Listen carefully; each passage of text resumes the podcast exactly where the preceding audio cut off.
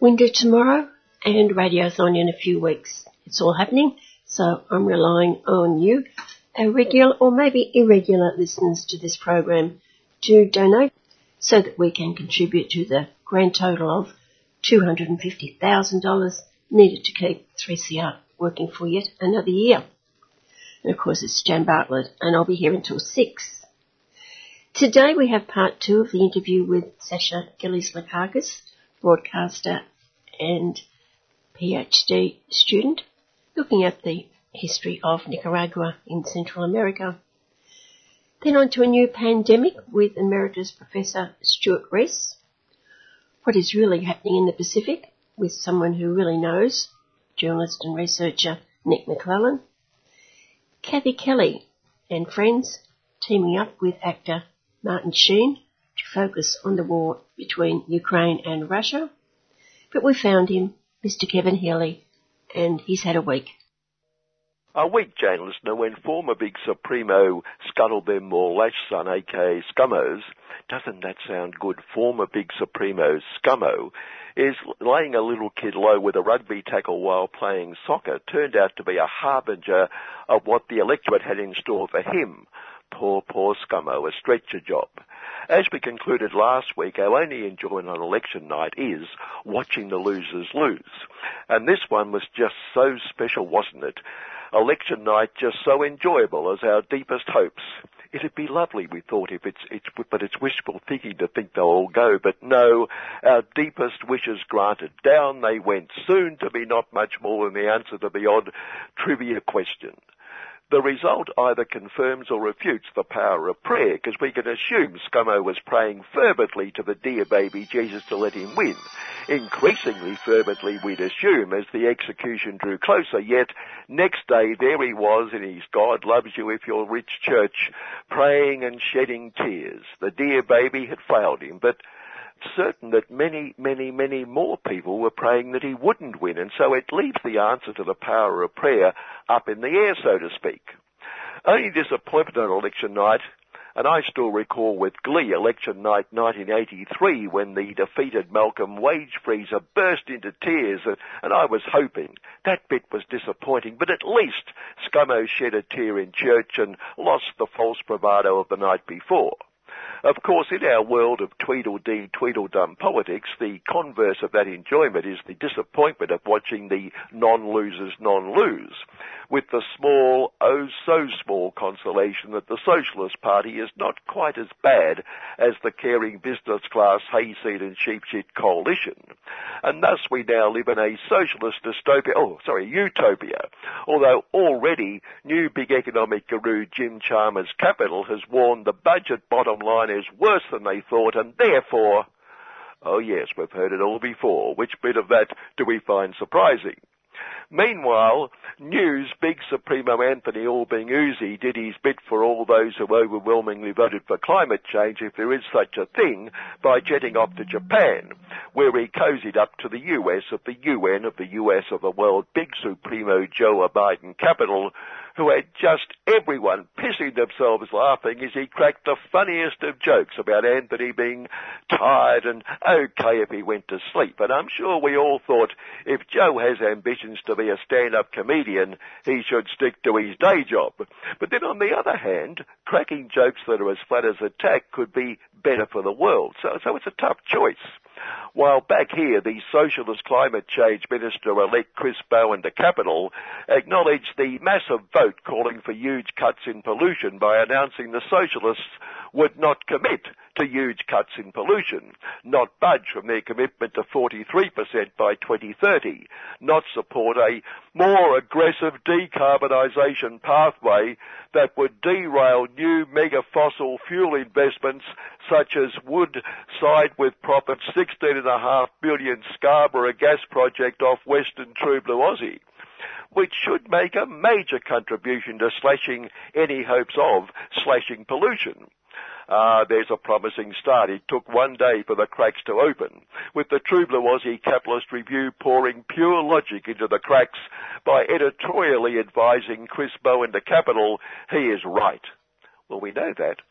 Oh no, sorry, he is right to push back against the Greens and Teal demands because the Socialists and the Coalition lot got 57% of the vote between them. See, logic run riot.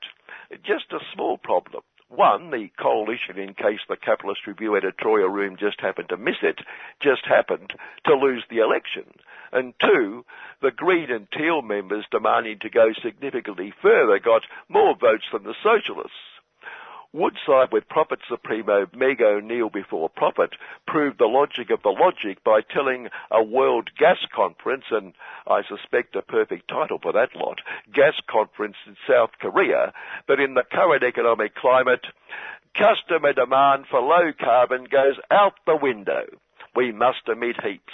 And if we look out the window, we'll see the insignificant impact on the non-economic climate that doesn't matter while Meg and Western Aussie Supremo Mark McGowan Carbon said there was no threat post-election to the Scarborough project and Mark displayed his environmental credentials by telling us, I support further action on climate but cancelling this 16.5 billion project is not an option.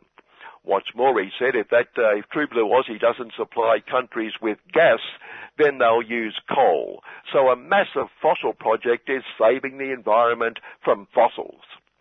Our new Minister for going overseas all the time and being a perfectly good little prefect penny left wing headed off to Fiji after flying off to Japan and back doing her bit for the environment and told them True Blue Aussie would be a leader on climate change and these ingrates responded. The uh, True Blue Aussie would not be a leader on climate change if it stuck to its election commitments, which were exposed during the election as failing to go anywhere near the Paris one and a half degree commitment, a point the ingrates thanklessly pointed out got a feeling if Chris Bowen, the capital, and the government don't lift their ambition, they could learn to hate the Senate as much as former big Supremo and world's greatest worst ex-treasurer Paul's swill.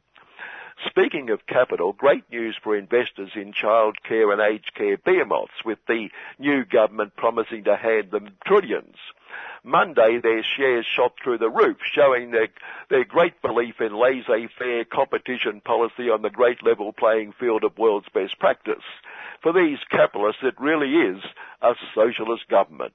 And the great practitioners of the greatest little economic order of them all wasted no time advising the government that it must return to the great days of the aforementioned Paul and nuclear hawk governments. Great economic reforms like wage freezes and evil unions strapped into a straitjacket. Clearly, wages are the greatest threat to all of us, as by Monday last week, our old mate Innes will cost the workers of the Blue Aussie Industry Profits Group told us pointing out the caring business class was under pressure from evil unions pushing wage rises to an unsustainable level, including the ACTU's outlandish claim for a 5.5% minimum wage rise, the preposterous proposal that the price of labour should rise in line with other prices in the caring business class economy. Thank goodness we've got wise practitioners like Innes to alert us to these dangers. And True was Aussie's richest person, Gina Harthart, displayed her patriotic concern for our security by demanding the government deploy drones and sea mines in the southwest and a 4.3 billion dry dock for train killer ships and submarines must be constructed in the Pilbara region and showing her foresight and concern, Gina knows exactly where to build it. It's pure coincidence. We can be sure Gina wouldn't have even realized that the ideal spot she has discovered just happens to be exactly from where her empire exports its iron ore. Pure coincidence. With Innes and Gina advising the government, we're in good hands. One genuine positive listener, and I'm being totally serious for once, is that the incoming Attorney General Mark Dreyfus has promised to review the long-running case against former ACT Attorney General Bernard Collaery over former Minister for going overseas all the time and being a perfectly good little prefect, Alexander's illegal bugging of Timor-Leste on behalf of the aforementioned Woodside with Profits. Investigating why evidence must be held in secret and whether he can withdraw the prosecution altogether. I am yet to hear a cogent explanation of how the public interest is served by the ongoing attempts to prosecute Mr. Collaery, he said. See, that's a positive. And the Biloela family, another positive, say it properly, Kevin. As the ever-popular scummo goes down the gurgler here, over in Her Gracious Majesty's home country, they planned a statue of former Big Supremo Maggie Thatcher for Westminster, but abandoned plans over fears of a motivated far-left movement who may be committed to public activism. May. Anyway, after spending 530 grand, true figure, on the statue, it must be made of gold or something, they plan to spend another 100 grand on an unveiling ceremony in Grantham near where her family had that grocery store, but oh dear. Maggie, no, let's show respect and give her a proper title. Baroness Thatcher was so popular, a group proposing an egg throwing contest attracted support from thousands, thousands. Poor Maggie, poor, poor Baroness. So they quietly erected it in Grantham without ceremony, and it took about two and a half minutes, give or take, for the first egg to liven up the day for the pigeons. Worse, the egg throwing far left thousands are calling for it to be pulled down oh dear, if only Maggie, or sorry, the Baroness was still around, because in her day this wouldn't have happened. The poor couldn't afford an egg. The current incumbent, Boris Johnson the Gog, photographed toasting with a glass of the demon drink in his hand, surrounded by copious bottles of alcohol, said he had no idea he was at a party. But he promised that whatever he didn't think he was at would not happen again. We've changed the law, so it's now quite okay to have orgies at, at Downing Street. As Constable Peter Duffer is, like you know, about to become caring business class party supremo and would be big supremo, what's left of him is attempting to give him a human persona. One telling us what a warm, caring person Pete is, asked, but, but why did he walk out on the stolen children apology? Why did he make a very funny joke about Pacific Islands sinking under the weight of climate change, which Pete knows doesn't exist? Such side-splitting humour, he, he makes Joe Biden capital look genuinely funny. Why did he oppose same-sex marriage? The apologist said, well, he says what he believes, but that doesn't make him any less a warm, caring person. And, well, yeah, probably not. But but it doesn't make him any more a warm, caring person either. And anyway, I'm not sure we could stomach the sight and sound of Constable Duffer trying to look and sound human. Thus, finally, let's hope the Hayseed and Sheepshit Party, we're recording this before yesterday's vote, party doesn't do anything irresponsible like dump Barnacle as leader, but, but I fear the worst. Just hope Constable Duffer and Barnacle as their supremos to win back the electorate with their charm, wit and progressive policies comes to pass. Let's hope Constable Duffer and Barnacle a satirist's dream. Good afternoon. And of course, Kevin will be back on 3CR again tomorrow morning, 9 o'clock for City Limits. Throughout the month of June, we'll be asking you, the listener, to support radical, community owned media during our radiothon. We'll be taking donations online, over the phone, and in the station to help keep 3CR going for another year. Independent community media is vital, and we need your support to keep community strong. The 3CR Radiothon kicks off in June. To donate, go to 3cr.org.au, call the station on 0394198377, or drop in at 21 Smith Street, Fitzroy during business hours. 3CR. Keep, Keep community, community, strong. strong.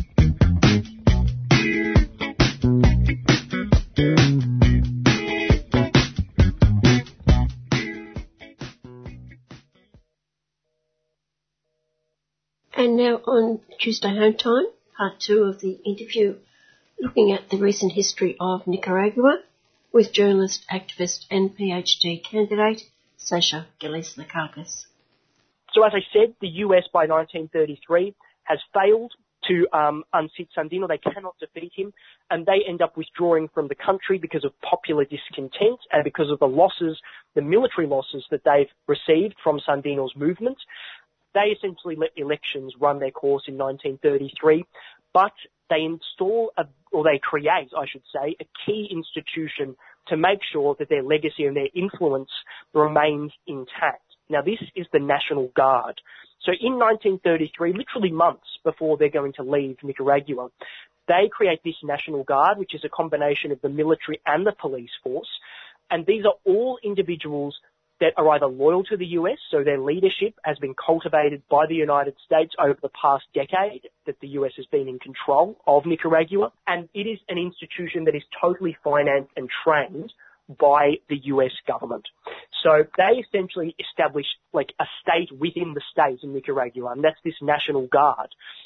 So nonetheless, there are elections in 1933, and Juan Bautista Sacasa, who is a liberal, he's a he's a relatively progressive individual. He was he sided with Sandino. He was supportive of the guerrillas.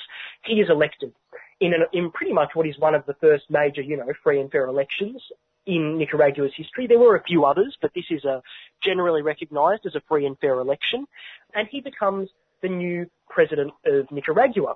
Unfortunately, this Liberal government only lasts three years.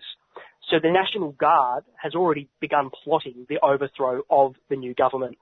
And the leader of the National Guard is a certain Anastasio Somoza Garcia. Um, he's the eldest of the Somoza family, which of course becomes an infamous political dynasty in Nicaragua. Um, now the eldest of the family, this man is, he's known as Somoza Garcia, and he has Sandino assassinated in 1934.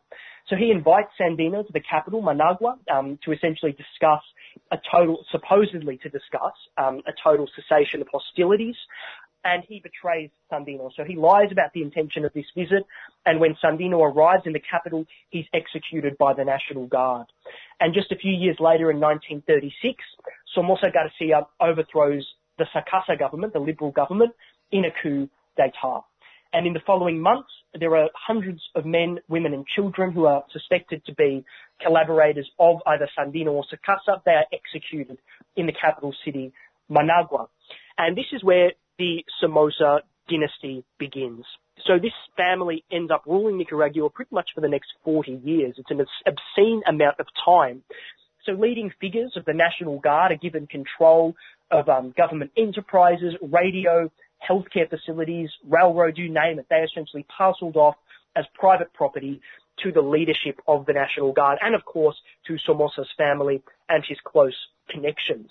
Now his rule, much like that of his children that would come later, is characterized by intense inequality, so a vast concentration of wealth and power in the hands of the Somoza family itself, and horrific levels of violence against social movements, unions, indigenous people, the former slave communities on the Caribbean coast, and worst of all, and most humiliatingly for most Nicaraguans, intense US penetration in all aspects of Nicaragua's political and economic life.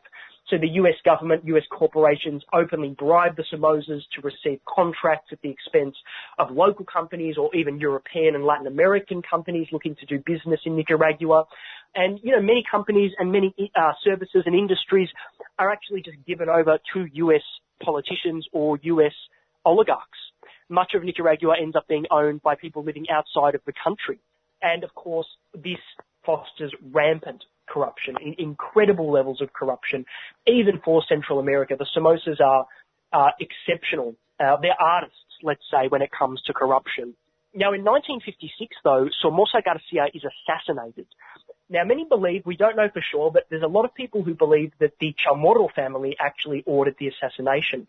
Because during this period, the Chamorros are essentially sidelined by the Somozas and they, they lose a lot of their valuable influence and their contracts and their, their monopolies, for example, over the media. And it essentially becomes an inter-oligarchic war. So these two, these two families, these two dynasties essentially begin fighting one another. Somoza Garcia is assassinated, many believe, because of this conflict between the two. So his first son, Luis Somoza, rules briefly until 1963. Then he has a heart attack and he dies. And then we have the notorious Anastasio Somoza taking over and taking the reins of power. So this is, of course, apart from his father, he's the most well-known of the Somozas. You know, by the early 1970s, after another decade of Somoza rule, The family owns 23% of all land in Nicaragua, so almost a quarter of the country is owned by the Somoza family. Most rural Nicaraguans are living on less than $1 a day. And this is something that isn't raised a lot when we discuss uh, Nicaragua and US influence. But Nicaragua becomes a dumping ground for illegal US pesticides and other really, really destructive chemicals that are banned in the US but are essentially allowed to be used in Nicaragua because US agribusiness bribes the Somozas um, and lets them use these illegal fertilizers and these cheaper fertilizers in Nicaragua and on Nicaraguan territory. And this leads to a situation whereby 17% of all deaths in Nicaragua, so almost 20%, one fifth of all deaths in Nicaragua are caused by polluted rivers and polluted air because of these US corporations just abusing their privileges and abusing their control over the Somoza family to use these illegal pesticides in the country. It's, environmental devastation, and it takes Nicaragua many, many decades to recover from this. Um, but this isn't mentioned a lot. But this, the environmental legacy is, is equally as as shocking, really. Now, of course, all of this doesn't go unnoticed. You know, in the 1960s, we see the emergence of the Frente Sandinista de Liberación Nacional, so the Sandinista Front for National Liberation. So they are, of course, inspired by the legacy of Sandino and by the Cuban Revolution at this point, and they're looking to create a nationalist and socialist Nicaragua that is finally free from US rule. And they begin another guerrilla struggle. So they begin a guerrilla struggle in the 1960s, and it goes, of course, into the 1970s. Now the insurrection really takes off after 1972, which is when we have the devastating earthquake in Managua. So 500,000 people are left homeless, the capital city is flattened, and over 10,000 people die as a result of this natural disaster. Now if this wasn't bad enough, the Somoza family absolutely botch the relief response. They embezzle most of the international funds that have been donated by, you know, celebrities by other countries. They just take most of that money and don't even dedicated towards reconstruction um, or support for the people that have had family members die or that have lost their homes or their businesses. And this leads to mass uprisings against the Somozas, uh, most of which fall under the banner or the leadership of the FSLN, so the Sandinista Front.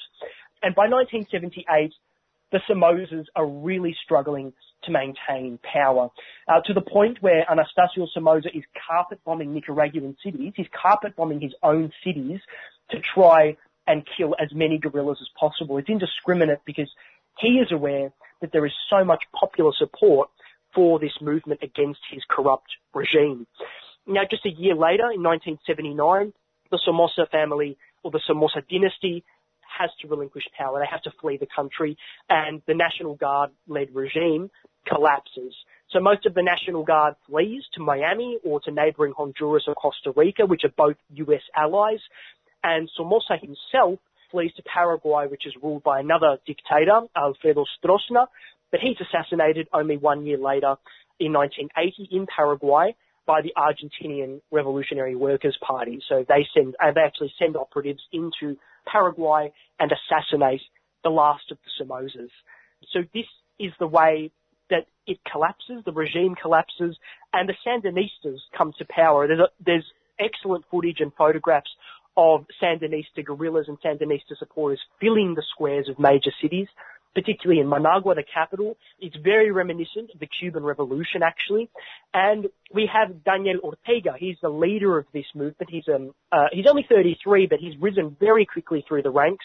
He's born to a rural, poor family um, with indigenous. There are some indigenous roots there, and he ends up becoming the leader of Nicaragua.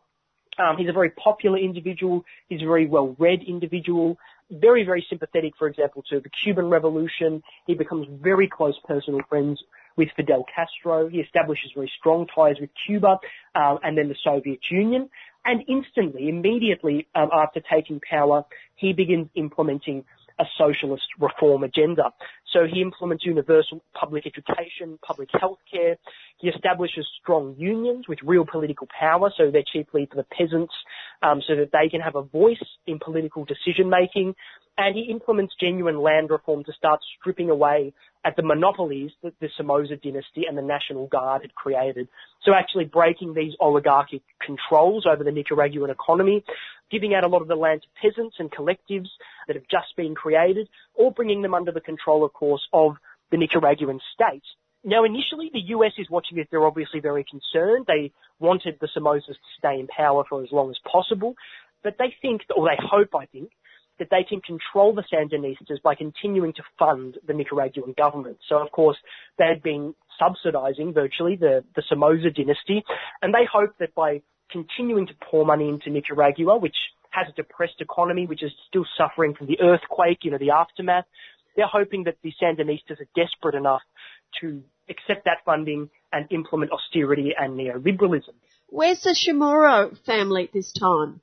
Yeah, now the Chamorros occupy a very interesting position throughout this whole period. So initially, when the Sandinistas are on the cusp of victory, the Chamorros are actually, they actually side with the Sandinistas. They, they don't publicly express support for the guerrillas, but their, their newspapers and their, their vast media empire publishes a lot of stories and a lot of media that is very critical of the Somozas and the National Guard, and that is either neutral or positive, you know, positive portrayals of the Sandinistas, or at the very least, the fact that the Sandinistas are trying to fight against the Somoza dynasty. Um, now, of course, as I was saying, this stems back to the fact that there was a, a dynastic sort of rivalry between the Chamorros and the Somozas, but by the time that the Sandinistas actually take over, the Chamorros are, you know, they have a very similar line of thought to that of the US government. They're hoping that they are going to be able to influence the Sandinistas and essentially control this movement once it actually takes state power and stops being a guerrilla movement. And they're hoping that they'll be able to moderate the policies of the Sandinistas. Now, of course, as, as I was saying, this doesn't end up happening.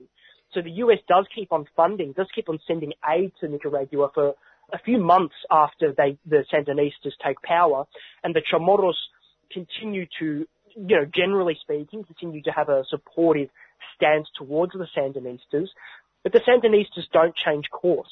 So they actually accept the US funding and use it to fund socialist projects in Nicaragua, which is pretty ironic and gets the US pretty incensed at this fact. So, you know, the Sandinistas are using US money to prop up state-owned enterprises, to recreate state-owned enterprises, to fund farming collectives in, in the rural areas of Nicaragua. And the US realizes that the Sandinistas have principles, that they're not going to sacrifice their principles just to maintain a constant flow of US aid and US cash. And the Chamorros likewise begin to turn on the Sandinistas. Their rhetoric um, and the rhetoric of their media takes a very sharp turn and they begin to denounce the Sandinistas as communists. They say that they're Cuban proxies or Soviet proxies and that something needs to be done to either moderate them or once we get towards uh, the beginning of the 1980s, so the you know 1981, 82, 83, they're saying that there needs to be some sort of intervention in Nicaragua. Otherwise, the country is going to be turned into a, you know, totalitarian communist hellhole, which a lot of, of course, the oligarchic media did in Latin America when these movements took power. And, you know, this intervention that they asked for does very sadly end up happening. So, of course, we have the election of Ronald Reagan in 1980. He's, of course, an incredibly disgusting individual, very, very conservative, reactionary, and very, very interested in staunching the growth of these progressive leftist revolutionary movements in the global south and in Latin America particularly. So he freezes all aid to Nicaragua and he implements a total economic blockade. So exactly the same as Cuba to try and asphyxiate Nicaragua's economy. And that same year in 1980, the US begins funding the notorious Contras. Now, the Contras, and now of course contra in Spanish just means against, and of course the Contras are against the Sandinista government. They're against the Sandinista revolution. They're composed of former members of the National Guard that had fled into neighboring Honduras, into Costa Rica, and into, and to the United States, um, and other disaffected supporters of the Somoza dynasty for whatever reason. There was there were a number of different sort of class interests that tried to maintain the Somoza control over Nicaragua for differing reasons. A lot of businessmen, for example, end up uh, financing the Contra rebels as well, and they invade essentially Nicaragua from neighboring Honduras and from Costa Rica, and they begin a civil war against the Sandinistas with US support, with immense US support, US arms, US Black Hawk helicopters, all manner of logistical and military support is afforded to these Contras to try and overthrow the Sandinistas. Now, it's an incredibly brutal conflict. This, this becomes a horrific war. The, the death toll is, sits between 30,000 and 50,000 people, and the Contras are responsible. The United Nations has uh, recognized this back when the war was happening. The vast majority of these deaths and of the torture and of the rape and of the pillage was perpetrated by the Contras. They were trained by individuals um, who had received their own military education in the School of the Americas, which of course specializes in torture and in intimidation and in horrific treatment of prisoners of war and of enemy combatants. And that is exactly what the Contras commit to doing in Nicaragua. And of course, part of their mission is to sow as much chaos and destruction and discord as possible to make Nicaragua ungovernable and to collapse the Nicaraguan economy. You're listening to the second part of a much longer interview with Sasha Gillies Lakakis. Sasha is a PhD candidate. He's a journalist at 3CR and he's also an activist and we'll continue with the story of the recent history of Nicaragua. And of course, as we were saying, they are supported by other Central American countries that are US proxies at this time. So Honduras is one of the main ones. The, the military regime there is providing essentially a, a leap, a leaping pad, a launching pad into Nicaragua, and they have refueling and resupplying stations in Honduras for the Contras. Um, and the same can be said for Costa Rica and to a lesser extent El Salvador. So at this point, um, sadly, it's a very far cry from the, you know, the Latin American unity of the 19th century when Central America worked together for a time. And we have the Central American proxy regimes trying to cripple and intervene in Nicaragua on behalf of the United States.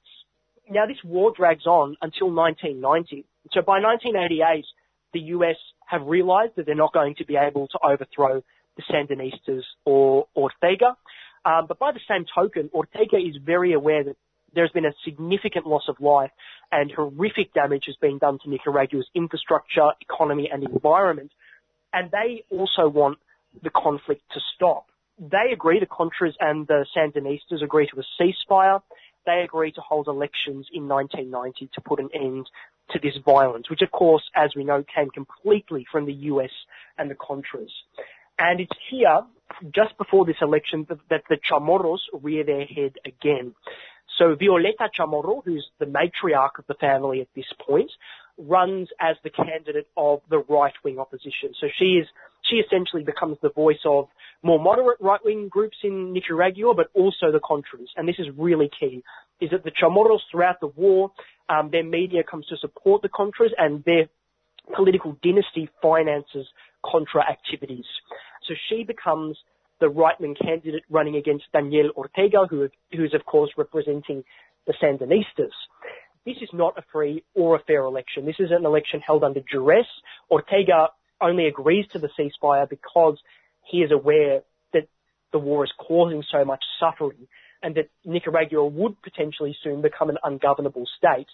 And the US, during the lead up to this 1990 election, publicly threatens to invade again. So they actually publicly threatened to go beyond supporting the Contras with technical and military assistance, and they threatened to intervene if the Sandinistas win the election.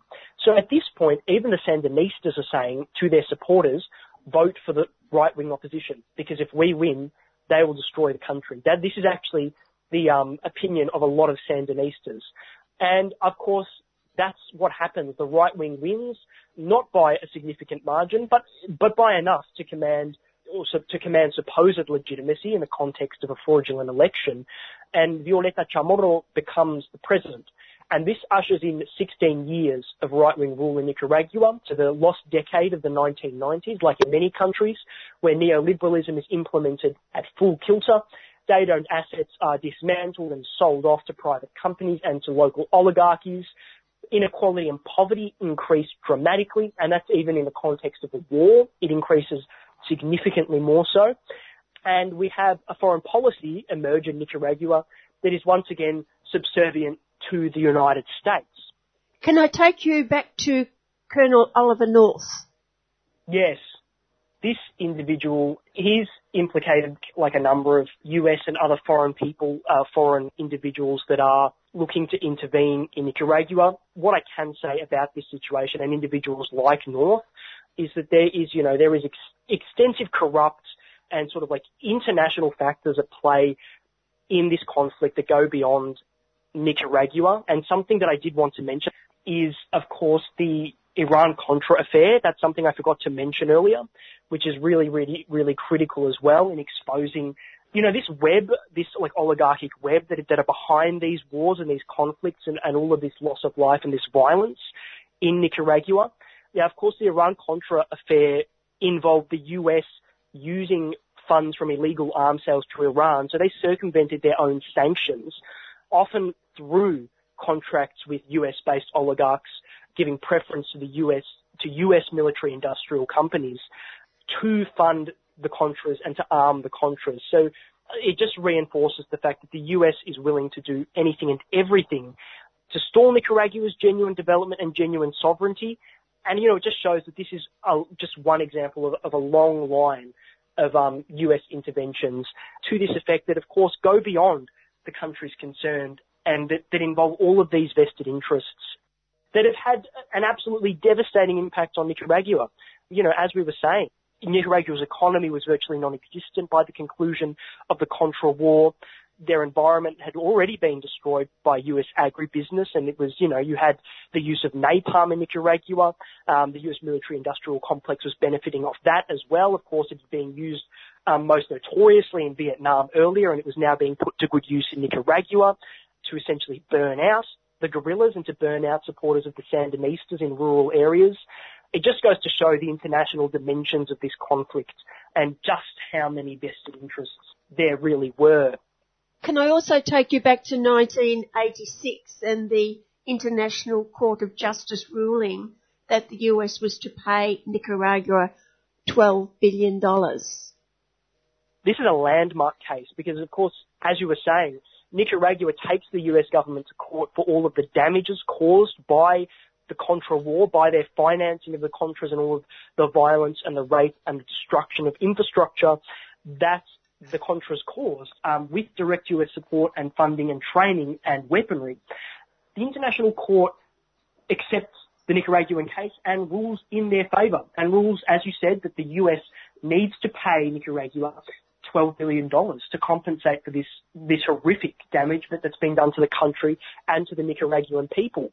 Now, of course, the US simply refuses. This is also the point at which they remove themselves from the architecture of the International Criminal Court and they say that they are no longer going to abide by decisions or respect its decisions because they now have officially withdrawn their membership.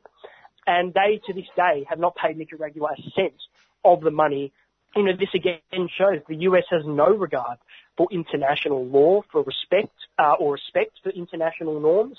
They never have, and they likely never will because there is, of course, this awe of impunity. I don't even think they were expecting the court to rule in Nicaragua's favour. But they're too powerful and economically they're too significant to actually have to worry about any repercussions. And of course the US to this day continues to fund the International Criminal Court quite significantly, but they don't belong to it because that would then mean that they are actually, you know, of course they have to be responsible for their actions. And Nicaragua taught them well and truly that the only way to sort of evade that was to was to essentially just go above the law and remove themselves from that architecture. You know, which is which is quite significant, and it's it denies a lot of justice that Nicaragua deserves, and it's money that Nicaragua needs. Um, you know, even today, Nicaragua is still a, a poor country in the global south. Imagine what they could have done with that $12 billion. Some pretty impressive stuff, I would wager, and it would have been put to good use. It would still be put to good use, but of course, uh, they will never get that money.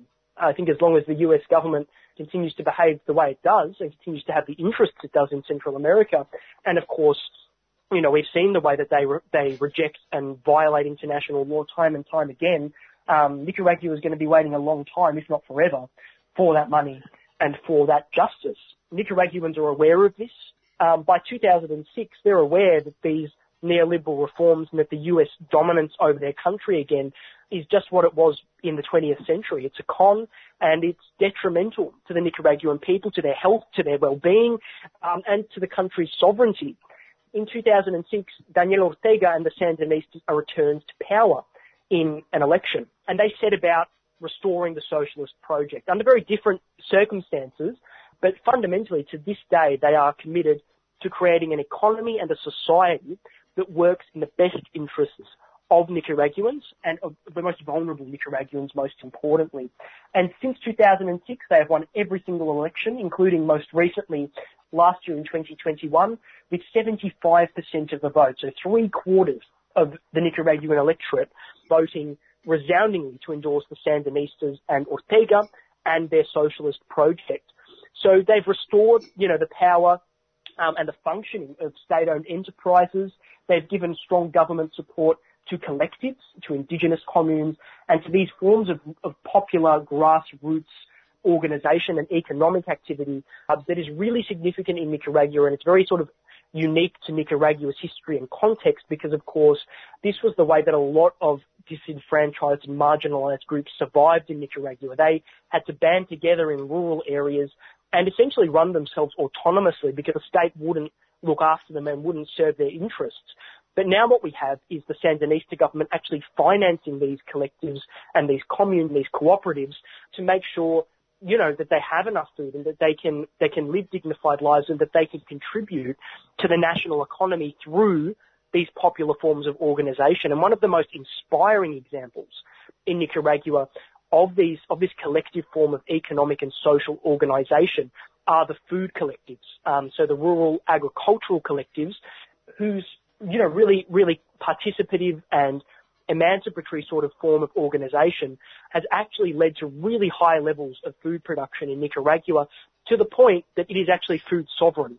So Nicaragua could, and, and in a lot of cases, depending on the particular type of food, does actually not need to rely on any imports of food. So Nicaragua, if all trade was to be cut off tomorrow, would not starve. Every Nicaraguan would have enough food, and it is a sustainable system that means that Nicaragua, for decades to come, is going to be food sovereign and is not going to have any starvation, which is really, really mar- remarkable, particularly in the context of Central America. There's no malnutrition for children. Everyone has enough food. And as I was saying, of course, public healthcare and public education has been universalized. Public transport has been expanded, chiefly through bus networks across the country. So this is, you know, this is really inspiring stuff that is being implemented by the Ortega government and by the Sandinistas more broadly, who are finding a new way. Nicaragua has been working towards its own unique model of socialism in a very different context, in a very different situation to what it was in at the start of the uh, 1980s. Of course, there's no Soviet Union, there's no large socialist bloc anymore, but Nicaragua has found a number of other countries that are willing to engage with it in mutually beneficial, uh, win-win forms of cooperation. And it's chiefly south to south cooperation, so cooperation among underdeveloped states and developing countries. Now, of course, in Latin America, this includes Cuba and Venezuela, which are the other two of the most, you know, people-oriented and radical countries in Latin America. Um, and they do a lot of their uh, cooperation within the framework of the ALBA Alliance, so the Bolivarian Alliance of the Americas and that involves barter. So essentially, the states exchanging goods that each other that each one needs, and helping each other's countries develop, whether that be economically or in terms of healthcare or education. So of course, Cuba supports Nicaragua with medical cooperation, um, with vaccines as well, with COVID-19. Venezuela provides oil to Nicaragua, um, and Nicaragua provides those two countries chiefly with food products because um, as I was saying earlier, Nicaragua is a food sovereign country and it actually exports food. So this is really sort of promising stuff. It's quite important because Nicaragua is quite isolated from Central America. Most of the rest of Central America is, um, or until recently actually, was quite pro-US. Thankfully now with the change of government in Honduras and interestingly even El Salvador, which has gone to the right but is weird, in a weird way is, is quite cool with the United States at the moment is quite cold in terms of their relationship with the United States. Um, we might see a little bit more cooperation between Nicaragua and the rest of Central America. And of course, one of the key other cooperation partners in this regard is China. Uh, Nicaragua officially uh, switched its allegiance or its recognition to the People's Republic of China last year. And up until that point, it had recognized Taiwan, which has a, a complicated history.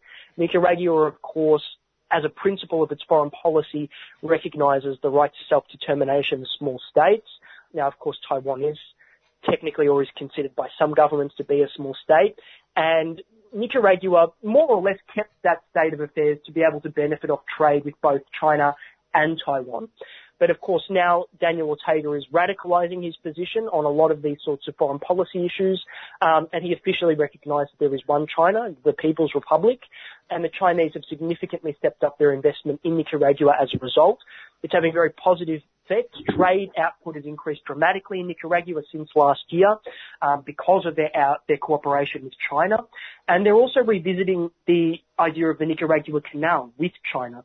So the, the Ortega government is actually entertaining the idea of actually fulfilling the ideal that was first created by Zelaya back in the um, 1890s and the 1910s of creating a Nicaragua canal that can bring benefit to Nicaragua's economy and people and also break the control, the stranglehold that the US has through its influence over the Panama Canal. This, this is quite significant stuff that's happening in Nicaragua right now.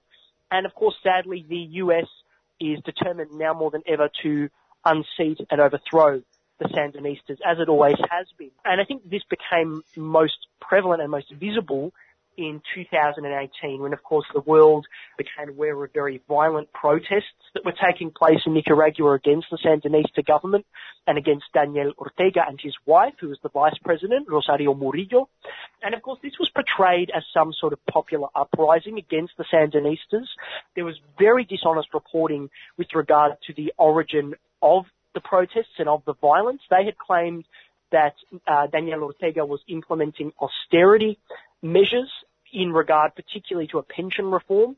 There were claims that Ortega was reducing the pension for everyday Nicaraguans. Now, what was actually the case was he was reducing pensions for private or private sector pensions, so those Nicaraguans that had opted out of the public pension system, and was demanding a greater percentage uh, of business revenues from, pri- from the private sector to be put towards public sector pensions. So this was actually an attempt by Ortega to take a bit of money away from the most wealthy and the most privileged who in all likelihood don't need the money if they're opting out of the public system and putting it into the public pension system. Of course, the nuance of that situation was not made aware at all. And as for the individuals and the groups that were supporting this uprising against Ortega, where you had wealthy university students, um, you had former Contras very notoriously, and you had the Chamorro family, whose media was incredibly, intensely anti-Ortega and anti-peace. They were calling for significant levels of violence against members of the Sandinista government. Hundreds of Sandinistas were killed during the course of these protests. Um, a lot of them were tortured in ways reminiscent of the Contra War.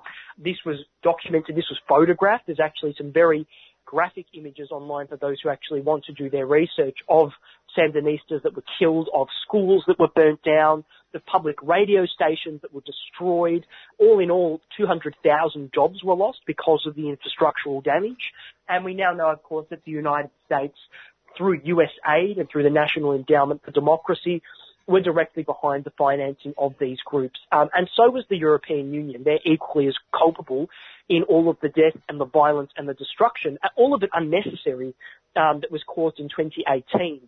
Now, thankfully, the the revolutionary um, commitment of the people of Nicaragua to their government and to Ortega personally was so strong that this, what was essentially a coup d'etat, failed, and the people that were responsible for the violence were arrested and put behind bars for their crimes.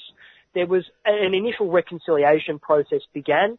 Ortega was in many ways sort of pressured into it by the international community, but he abandoned it because of course the right wing opposition was not negotiating in good faith. They were calling for the dissolution of the Sandinista government and new elections to be held, even though of course Ortega won the election, the previous election, fair and square. He won with an overwhelming majority and he was not going to violate the democratic rights of all those Nicaraguans that had voted for his government and for his party. And what we've seen since then is a radicalization of the Sandinista program. So of course, he has now arrested some of the key cheerleaders of the violence that took place in 2018 and 2019. He arrested Cristina Chamorro, so of course the daughter of Violeta Chamorro, who now owns all of those right-wing and reactionary newspapers in Nicaragua. Um, not only because she publicly advocated for the violence against everyday people, not only just Sandinistas, but everyday people that were supportive of the Sandinistas, but also because she was found to have been embezzling millions of dollars that had been donated to her newspaper and to her Chamorro Foundation from the European Union and from USAID. Um, so she had just been taking that money and using it for her own purposes, not even for the purpose of demonizing the Sandinistas or supporting so-called civil society. She was just using that money for herself and for her family. So Ortega very rightfully jailed her for that crime. And he's additionally put a ban on the participation of parties in elections if they receive funding from a foreign country. Now, this was decried as an attack on democratic freedoms, but let's actually take a look at that law, which is prevalent in most other countries on earth. If a party receives funding from a foreign government or from an entity that is controlled by a foreign government, you are a foreign agent. That is the definition under international law and in most national laws around the world. And Ortega takes the sovereignty of Nicaragua very, very seriously. And to this end, uh, by implementing this law, he has prevented foreign influence over Nicaragua's internal affairs, which is a totally justified course of action to take. Totally justified.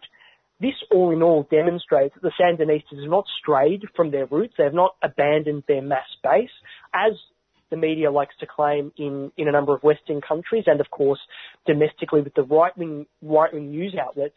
If anything, they've deepened the popular sort of roots of the Sandinista movement and I think they've proven very, very clearly with their domestic policy and with their foreign policy that they are in every sense of the word living up to the legacy of Cesar Sandino and the original guerrilla movement that emerged all those years ago. And you've been listening to the second part of my interview with Sasha Gillies Lakakis, speaking about the recent history of Nicaragua. And you can hear more of Sasha on the Latin American Update program here at 3CR on Sunday morning at 10.30.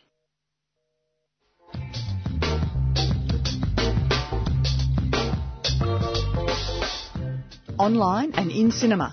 Melbourne Documentary Film Festival will be running online from the 1st to the 31st of July and at Cinema Nova from the 21st to the 31st of July.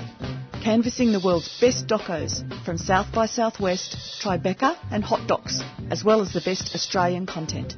Check out the lineup and book today at mdff.org.au or cinemanova.com.au. The Melbourne Documentary Film Festival is a 3CR supporter.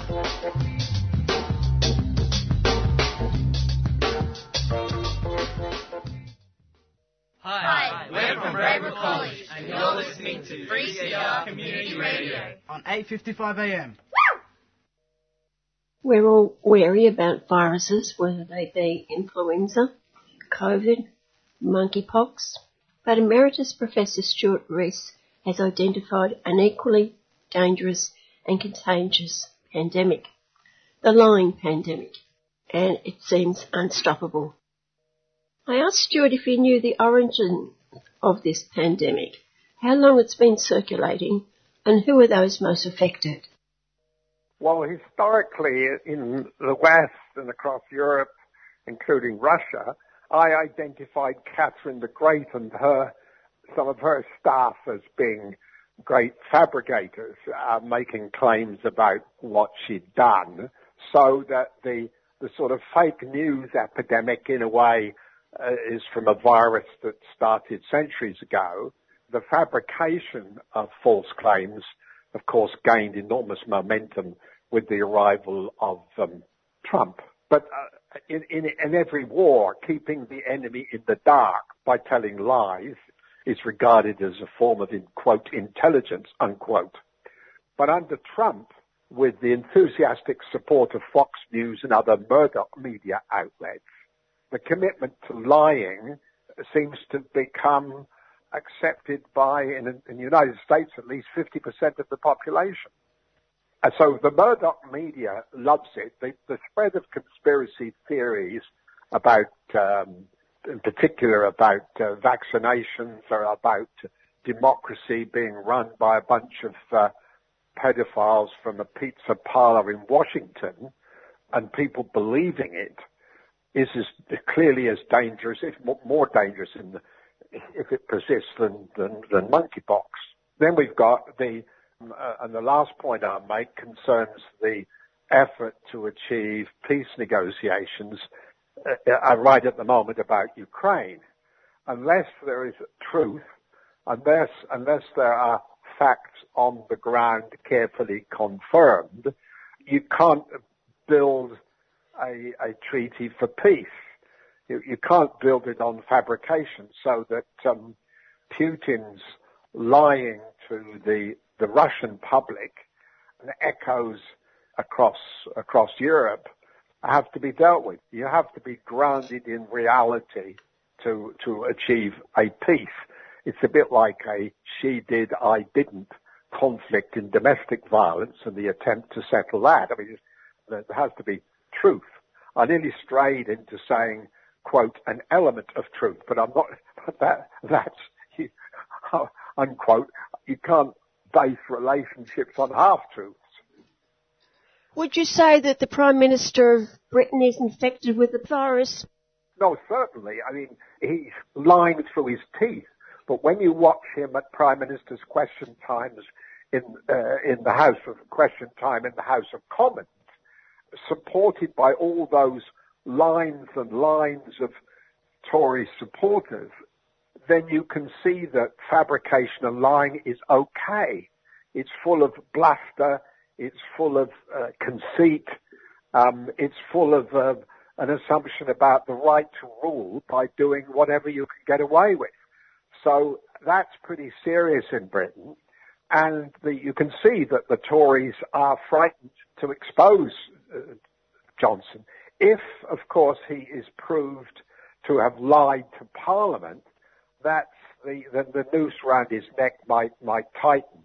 But at the moment, he's getting away with all that bluster and uh, the pretense that it was all uh, that disobeying the rules and lying lying about them was all of no consequence. It's that absurd movement that we used in sociology we used to call postmodernism, which is there are no universals. My truth is as good as yours, etc. And um, that's a sort of moral intellectual anarchy. You can't base you can't base anything on that set of assumptions. Do you think that the virus might have got into the the body politic and seen the end of Morrison?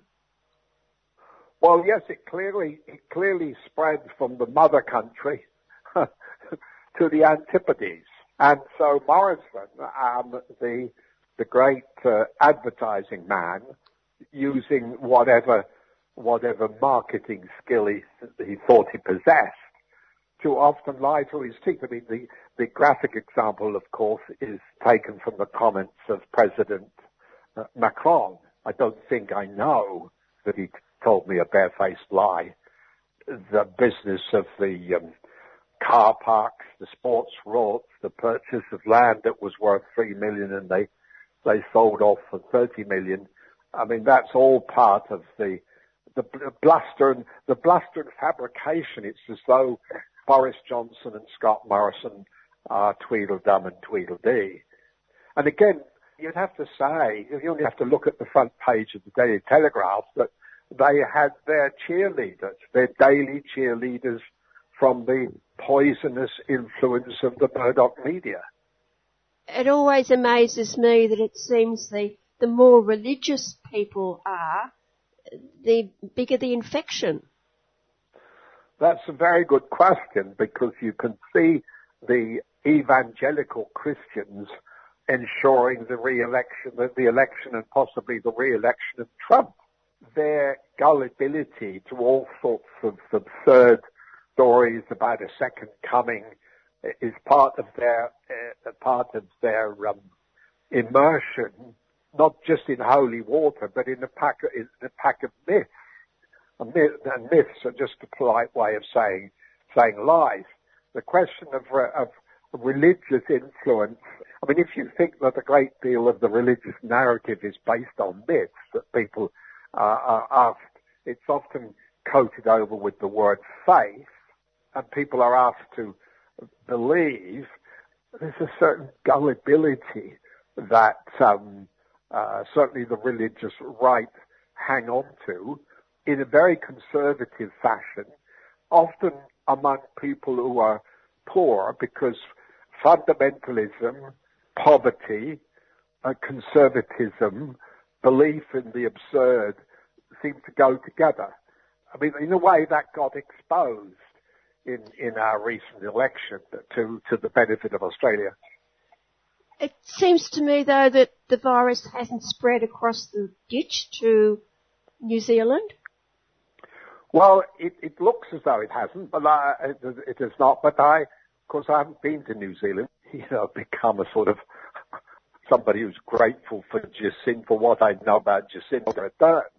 Doesn't look as though it has.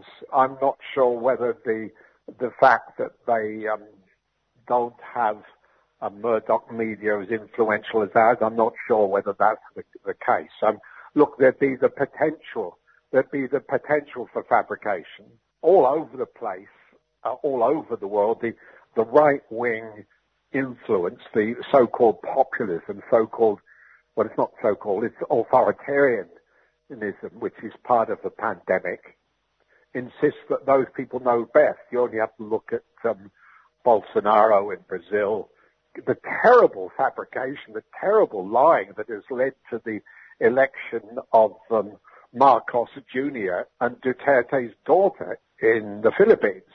So a country that endured under Ferdinand Marcos years of imprisonment, disappearance and torture and was eventually toppled by a people's revolt has now been broadcast via the via, via social media as as a golden era. That's institutionalized lying on a big scale, which more than hints at the influence of of social media to um, say almost anything and broadcast it. And then you have people like Bennett in Israel who can get away with saying that every Palestinian is a potential terrorist. Yeah, the Knesset, the members of the Knesset under Naftali Bennett and before him Netanyahu and before him Sharon really have produced the kind of um, intolerant anger, authoritarianism that led to the invasion of the US Capitol on January the 6th last year.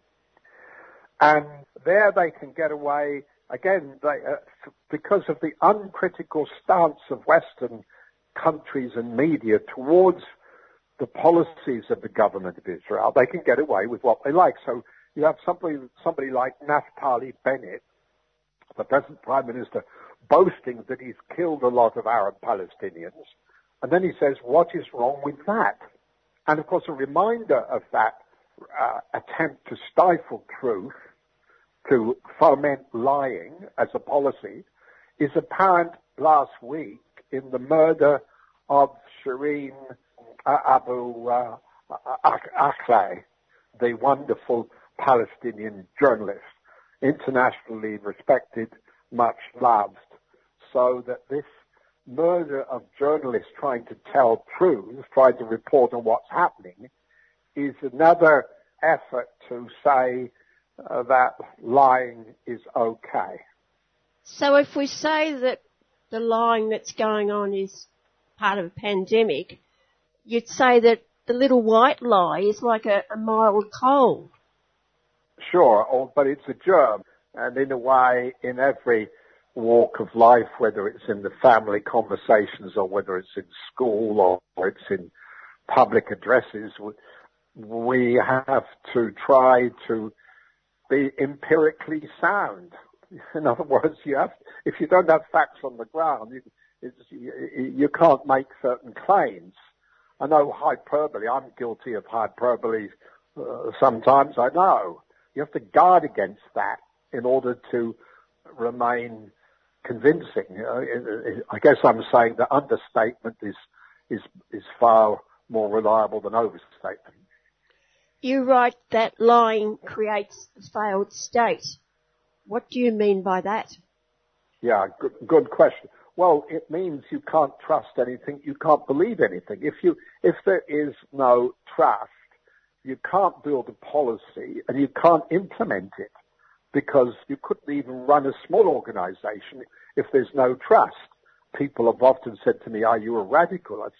my response is, well, a radical is only in, in my book somebody who does what they say they're going to do because that adherence, that produces trust if somebody like Jan from Melbourne Radio says, I'll ring you at 9.30, then I expect to be rung at 9.30.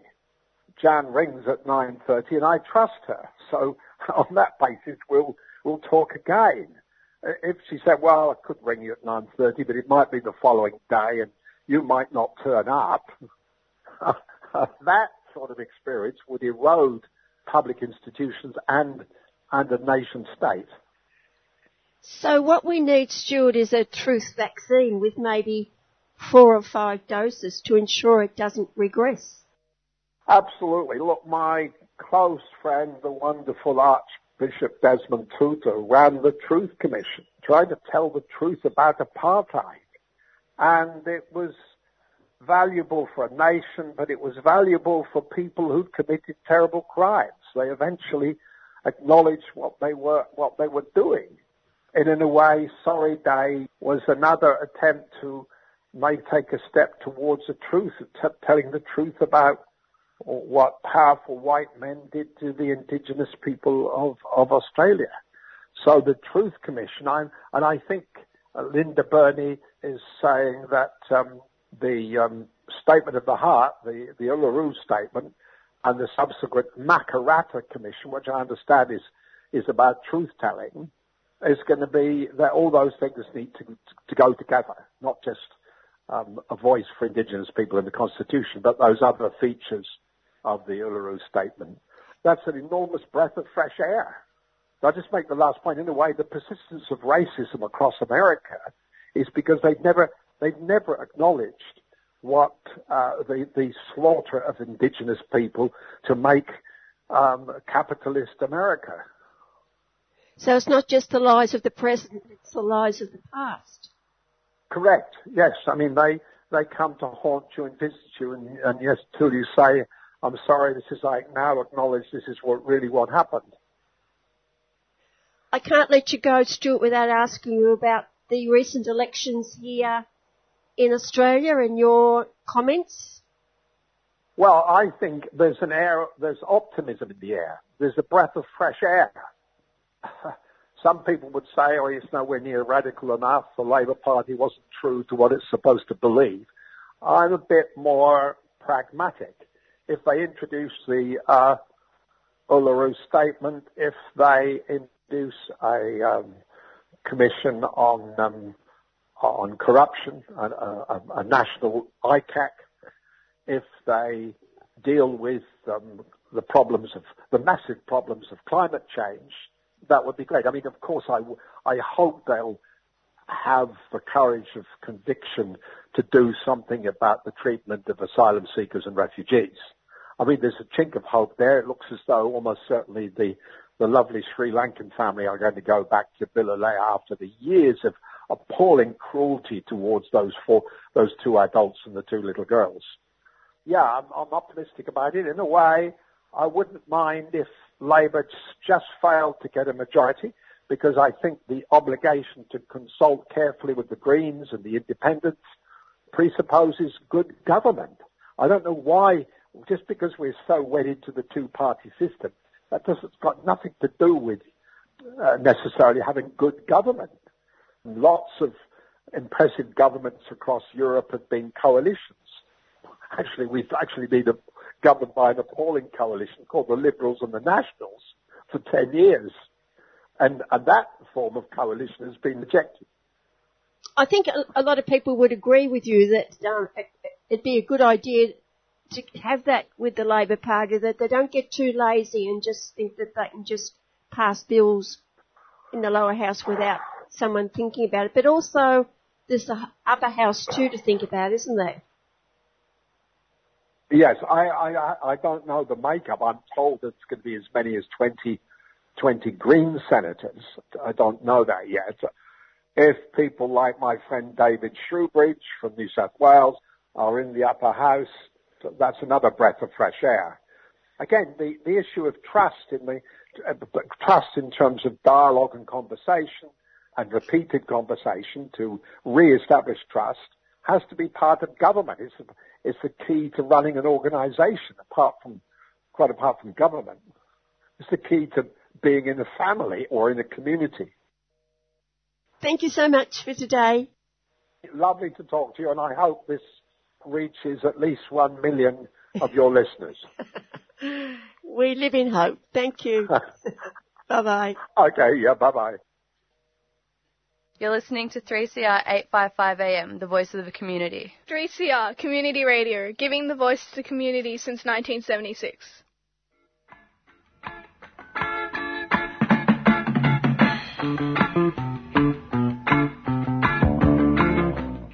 Do you have a few children's picture books or footy boots that your kids have outgrown but want to find them a loving home? Well, drop them in at 3CR and put them in the books and boots bin. Books and Boots regularly sends pre-loved children's picture books and sports footwear to remote and regional First Nations communities and children across the country. Contact us at Books and Boots or go to the website www.booksandboots.org.au. We love a good book.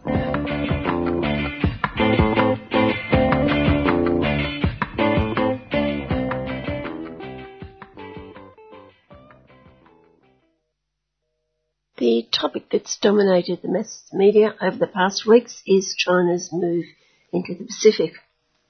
So I'm speaking with journalist and researcher Nick Maclellan to put some sense into the debate. We're given the impression, Nick, that China's just this new boy or girl on the block, but China's been around for a long time in the Pacific. When I was living in Fiji nearly a quarter of a century ago, I was writing articles about China engaging with the Pacific Islands. Um, in the late 1990s, when I was in Fiji, China was providing uh, police training for the Fiji military forces at that time. There was a Chinese telecommunications base in Kiribati, and there was a scare in those days about China. So this is not new. And while China is an incredibly important power globally, um, not just in the Pacific Islands, I think there's a number of areas where, where the framing that you see in the Australian media and the US media is completely obscure. And I'll just flag a couple of those. I mean, firstly, China is not the only player in what's a very crowded and competitive field of engagement with the Pacific Islands. As we see China, you know, diplomats coming and engaging with Pacific Island governments, um, seeking to uh, promote uh, economic trade, technical deals, and so on. There are many, many players like that, very active at the moment in the Pacific. Um, the European Union, particularly, is is active. Last uh, September, they uh, announced a cooperation uh, in the Indo-Pacific uh, agenda, and a key part of that is uh, very close cooperation with Pacific Island countries. France, as we've talked about many times on this program, is a very active player. Has been the uh, president of the European Union Council for the last six months has a very active program around seabed mining, around uh, oceans exploration and research, and so on. Japan has a regular summit um, called PALM, the Pacific Area Leaders Meeting, between Japanese uh, ministers and Pacific Island leaders, and indeed the Japanese Foreign Minister has just been visiting uh, Fiji. Germany has uh, become a, a dialogue partner. This is one of 18 countries that have a formal relationship as dialogue partners with the Pacific Islands Forum, the main regional intergovernmental organisation. Indonesia is an associate member within the Melanesian Spearhead Group, which is the five Melanesian uh, groupings uh, uh, countries closest to Australia. So while China is a significant player and it's a big economy, um, it's not the only game in town. And I think, uh, you know, this sort of hysteria that we see often in the Australian media doesn't put China in the context where there's a whole lot of people who are interested in engaging with the Pacific. Um, they've got nearly a dozen votes in the United Nations, a significant voting bloc as part of the Asia Pacific bloc, and also incredible amounts of resources that uh, are there. So that's a really important thing that I think people need to factor in that China is not alone in wanting to engage with either nations at the moment. But certainly they bring a lot to the table as a, as a major power. While you're talking about that, Nick, they are talking about the fear that there'll be a military base, a Chinese military base in the Pacific. How many foreign military bases are there in the Pacific now? Well, there are dozens and dozens of bases by the Western powers, held, uh, managed and, and, operated by the Western powers. The United States, obviously, particularly in the Northern Pacific, um, and this goes back to 1898 when the uh, the Americans defeated the Spanish in the Spanish-American War and seized the Philippines, um, seized Guam, the uh, the coup um, in Hawaii, uh, where U.S. Marines, backing the interests of planter and missionary uh, elements, um, overthrew the Hawaiian monarchy and established Hawaii as a, a U.S. dependency. And so you have Pearl Harbor Naval Base um, in Hawaii, uh, Schofield military barracks, an enormous U.S. Army barracks in uh, and, and and base in uh, Hawaii, the Apra Harbor Naval Base in Guam, um, the Kwajalein Missile Range, tests into ballistic missiles and uh, uh, missile defense systems, so firing missiles from California to splash down in Kwajalein Lagoon, one of the largest lagoons in the Pacific Islands. And uh, the US has a, a major facility that's been there for decades. France too uh, has a, a, a naval base at Pointe Chaleix in New Caledonia and so on. So I think, um, you know, there's a certain cynicism where people are getting all head up about military bases in the Pacific, but uh, uh, Chinese militarization, and that's certainly a concern. Most Pacific people don't want Chinese military bases, just as they don't want other military bases in the region, and that's why you have indigenous campaigns um, looking at, uh, you know, the theft of land in Guam, in Hawaii, in other locations uh, related to the militarization of the region. So this is not new. The Pacific's living with the legacy of uh, more than 300 nuclear tests by Britain, France, United States. Um, and unlike China and Russia, the United States has um, refused to sign the three protocols of the South Pacific Nuclear Free Zone Treaty, which was one of the initiatives taken by the Pacific to address this militarization, to try and uh, step out of the nuclear arms race in the 1980s. And uh, you see that once again with the new treaty on the prohibition of nuclear weapons, uh, which will be holding a meeting, uh, first meeting this new nuclear ban treaty we held uh, in June uh, in Austria. Um, Ten Pacific countries, including New Zealand, have signed this treaty. Will Australia join them? That's a, a real question. And then we have the Australian base or planning a new base on Manus.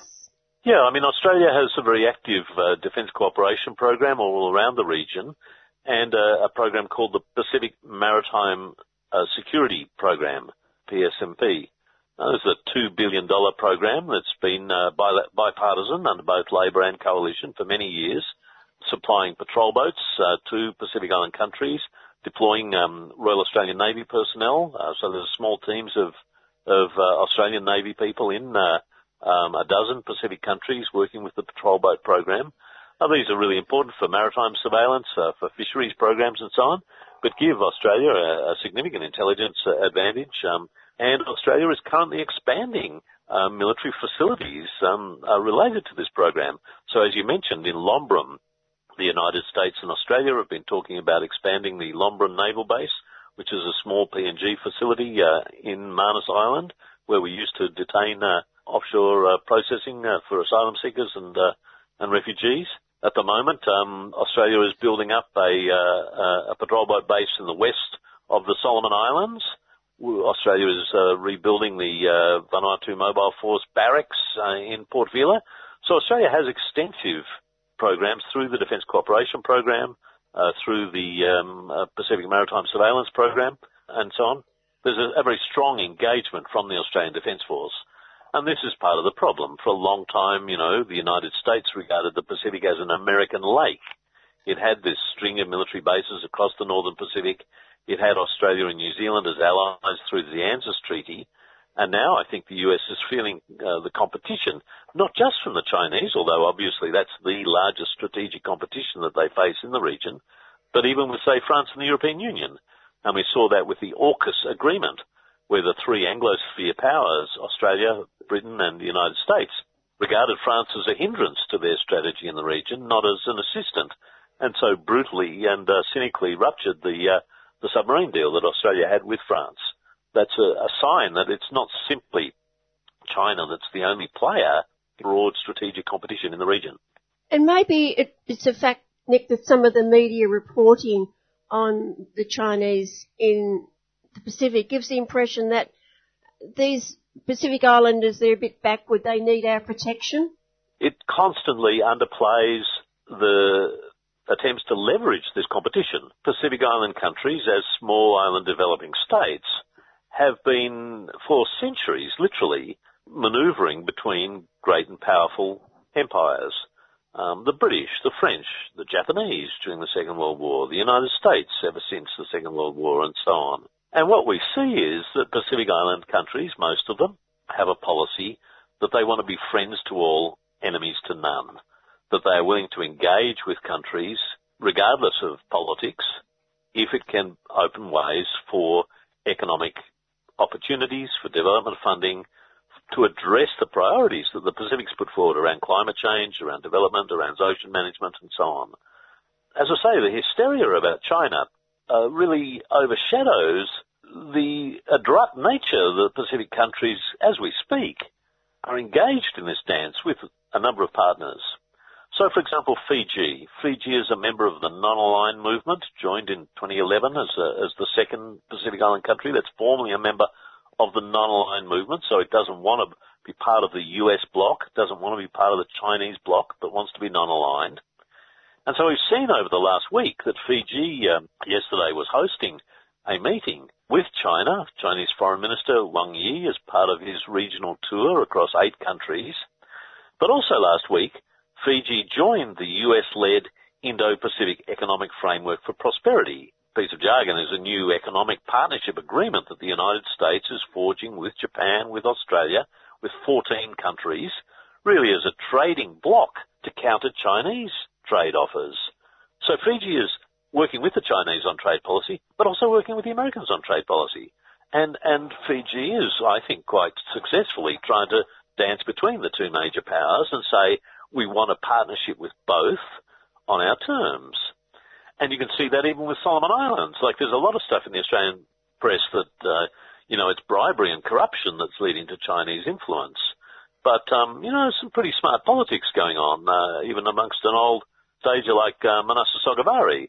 He's been Prime Minister four times. You don't get to be Prime Minister in a country four times without a certain amount of political savvy.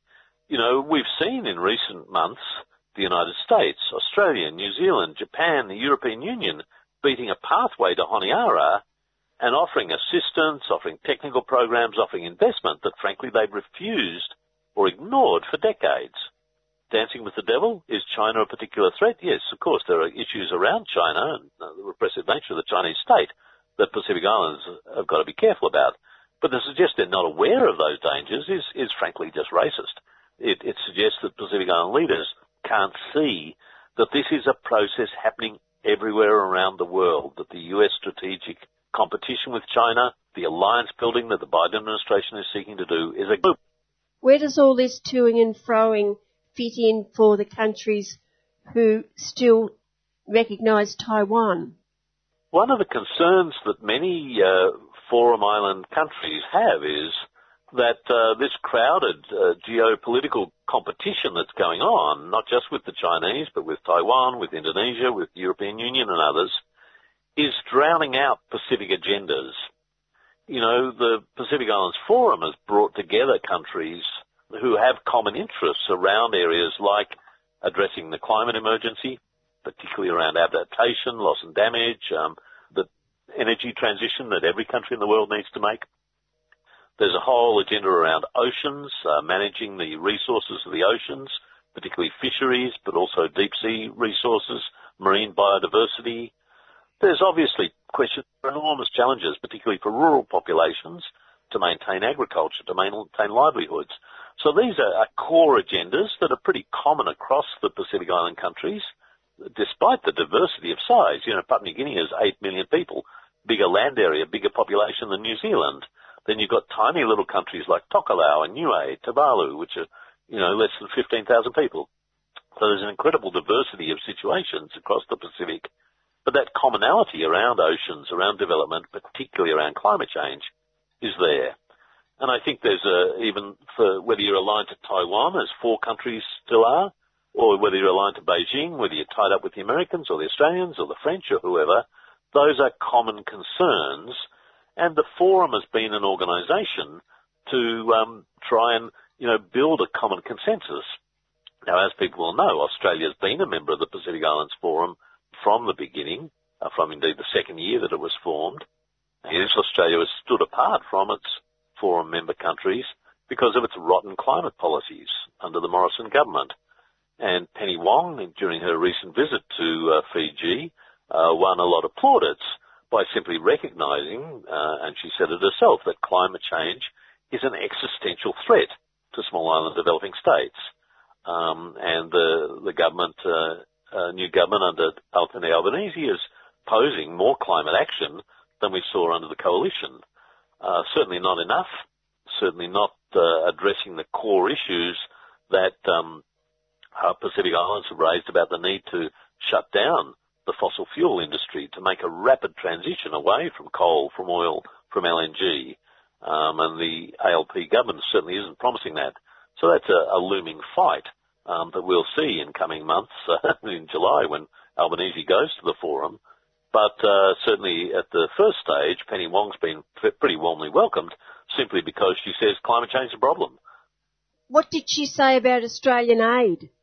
During the election campaign, the Labor Party announced a new Pacific plan for the Pacific family, terrible jargon, and uh, one of the commitments was to increase um, aid to the Pacific by um, $525 million in uh, coming years. This is a significant input. Uh, at the same time, Penny Wong's also talking about strengthening uh, ASEAN to Southeast Asia, and that's a shift because under the coalition, um, the aid program in Africa, in Southeast Asia, in East Asia was gutted um, uh, to put money into the Pacific. So we'll see uh, a, a, small but steady increase in uh, the foreign aid program from Labor, and that'll be welcomed in the Pacific. Um, there are real questions, though, about the sort of conditionality that comes with these aid programs, big concerns, or whether it will be driving an Australian agenda. You know, one of the silliest things I've seen in the Canberra press gallery commentary over the recent uh, visit by uh, Chinese Foreign Minister Wang Yi is the suggestion that China wants to link development and security agendas through the agreements that they've been signing with Pacific Island countries in recent days. But going back to Kevin Rudd and the ALP government more than a decade ago, Australia had bilateral agreements with Pacific Island countries called Pacific Partnerships for Development and Security. Okay? So Australia too made the connection between development and security going back more than a decade. So it's just nonsense to suggest that the Chinese are trying to link the two, whereas this has been explicit Australian policy for many, many years. And once again, there's a lot of criticism, which I share in as a journalist working in the Pacific, about Chinese media management, the way in which uh, Pacific journalists have been uh, restricted from asking questions of, of um, uh, the Chinese. But can I say this is not unique? Um, we've talked on the program before, for example, about how Australian journalists were constrained going to Nauru to ask questions about the offshore. You know, the, the notorious silence and secrecy about contracts that were signed around offshore processing. And as a journalist, I mean, in, in 2013, nearly a decade ago, I wrote an article for Overland about what Australia was doing in Nauru and got a copy of one of the secret agreements, the MOUs that were signed around this. And, you know, when we signed the agreement for asylum seeker camps in Nauru, part of this partnership deal with uh, Nauru included the requirement for a study of the privatisation of uh, Nauru's telecommunications authority. They called for uh, so-called reforming of power and water services, including the phased introduction of user pay system for power. So ordinary working people would have to pay more for power and water in Nauru. The MOU, uh, going back some time, uh, called for the implementation of a public sector reform strategy, including the, and I quote, affordable scale of salary payments and a substantial reduction in the size of the Nauru public service. So here was Australia involved in saying to Nauru, we'll give you, frankly, a bucket of money, or we'll give Australian corporations like Canstruct a bucket of money to run the offshore processing in Nauru, but in return, we want to see a program around privatisation. We want to see about an affordable scale of salary payments to public servants in Nauru, i.e. wage cuts. We want a, a substantial reduction in the size of the Nauru public service. So the privatisation of government services. Those were the days when people, uh, pre-crisis, when people thought neoliberalism was working. And we know that it hasn't. So I just think there needs to be a, a bit of sense of history about this stuff when we're critiquing the Chinese. And look, there's plenty to critique. China, for example, is the largest market for timber from Papua New Guinea and Solomon Islands at the moment. And there's a great deal of resource exploitation around fisheries, around uh, timber, increasingly in the mining sector, that need to be held to the same sort of environmental, social standards that we hold other corporations to. But, you know, to suggest that the Chinese are uniquely evil in their hunger for, for resources just writes out the history of uh, Japanese, of Malaysian, of Taiwanese corporations. Um, you know, the whole history of Unilever in the Solomon Islands and PNG around copra plantations, commercial logging. Like the Pacific has 70% of the world's tuna. Surprise, surprise that China is interested in the fisheries resources of the region, but they're not alone. And I think the real challenge, and we see this from civil society groups, from churches, trade unions, women's organisations across the Pacific, is to hold the Chinese to the same standards that they want to hold other countries to. That their aid and investment and trade programs actually benefit working people. And many Solomon Islanders, many Fijians and so on don't want the Chinese police training their police force because they've seen what the Chinese police are capable of in Hong Kong and Xinjiang and so on. But at the same time, they welcome Chinese investment, Chinese partnership, and indeed Chinese added security threat to the region, which is um, climate change. And that's why you see Pacific countries being willing to dance with the devil, the United States devil and the Chinese devil, because they are the biggest powers in the world, and everyone needs to engage with them. What are the people themselves in the Pacific telling you, Nick? Look, there's very diverse voices in the Pacific, and it's hardly surprising. I mean, we're talking about 26 countries and territories. There's an enormous diversity in the Pacific of opinion uh, between government and civil society, between conservatives and progressives, between people who live under French colonial administration, people who are independent republics, the Kingdom of Tonga. It's a very diverse area, so of course there's not one Pacific voice. I think generally people are pretty wary of China in a funny sort of way. Um, you know, these are very Christian, conservative societies in many senses, and people want to hold on to their own land for economic and development opportunities, also for cultural and identity reasons. So when they see China coming in and offering, you know, major projects around logging or fisheries and so on, they're very aware about the, uh, you know, the environmental, the social, the economic impacts of these big uh, projects, just as they are with US or Australian or French projects and so on. There's also, in fact, awareness about China because you often see um, Chinese uh, small and medium enterprises operating in the Pacific in competition with locally run businesses. You know, a lot of China, we need to unpack this notion of China. You know, the, is it a unitary actor or are there multiple power centers in China? And I think it's, you know, there's a wonderful book by um, Australian uh, researcher Shahar Hameiri called Fractured China. You know, it's not just the Chinese state that we're talking about. We're talking about Chinese private corporations, state-owned enterprises, small and medium-sized uh, businesses from new Chinese migrants who've come into the Pacific. I mean, it's often those small and medium things that are, are the, the least loved simply because they're competing with local businesses, supermarkets, trade stores, transport companies, and so on. And that's why you've seen anti-Chinese rioting across the Pacific on occasions in times of crisis.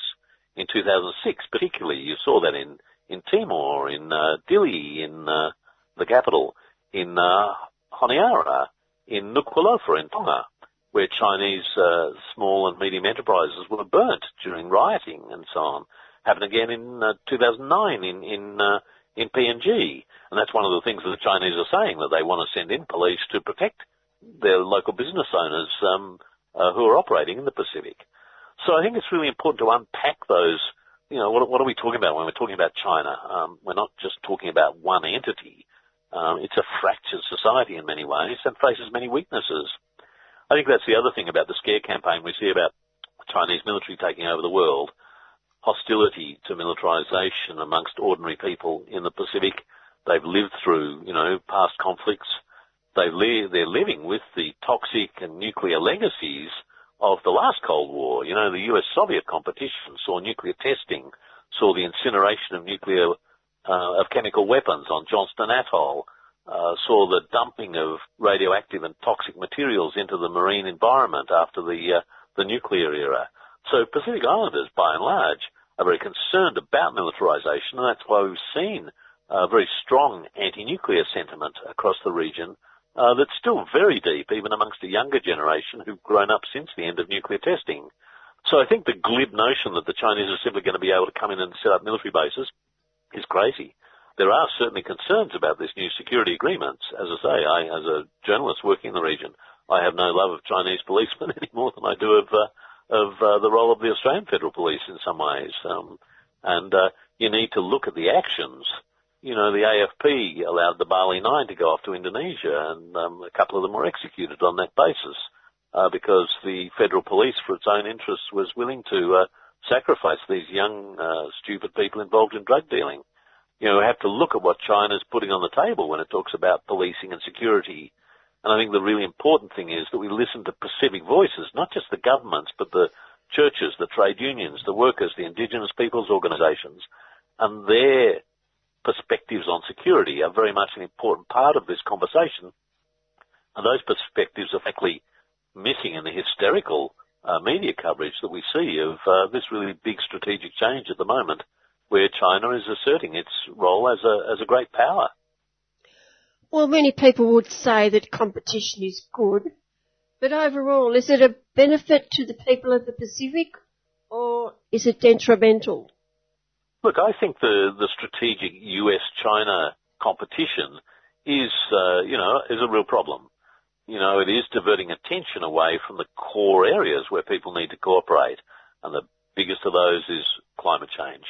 You know, the United States and China are the largest emitters of greenhouse gases, both uh, historically with uh, the United States and European Union uh, with historical emissions, but most recently with China you know, there's a danger that China will want uh, Pacific governments to shut up about coal, um, which is, uh, you know, a strategic and existential threat, uh, making a rapid transition away from coal, oil, and other fossil fuels towards renewable energy. But China is um, is acting on this question, um, and I think you know we need a more nuanced analysis of both the positive and negative aspects of, of China's role in the world. You know, there's plenty to critique, but at the same time, China is offering investment. China offering trade opportunities.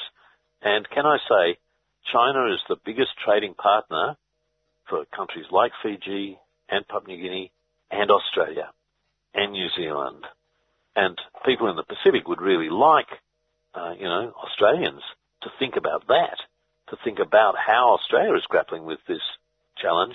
Uh, so they are grappling with the same challenge. How do you deal with transnational corporations who want to plunder your resources without environmental damage.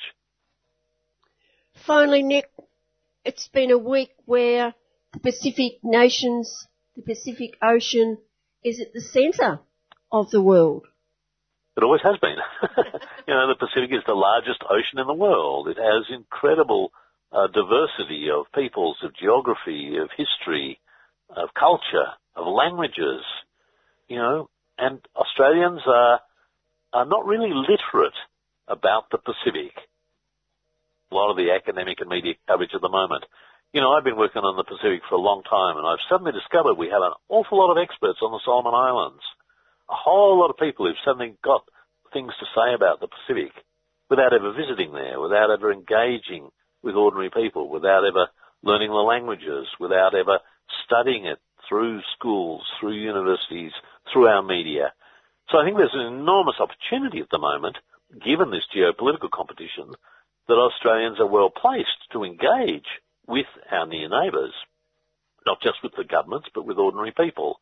Um, and there's a whole lot of things that could and should be done about this uh, without framing it through simply the US-China strategic competition, which is driven by this, you know, the strategic hardheads who want to talk about military bases all the time, but to look at other opportunities for engagement around sport, around labour mobility, around migration, around uh, particularly action on climate change, which should be the centrepiece of our engagement with um, the, our near neighbours.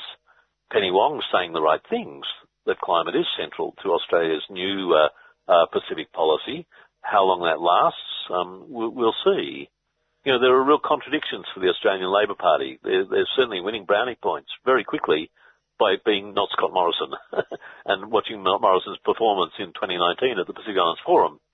People should realise how on the nose the Morrison government was with many Pacific peoples, Pacific leaders.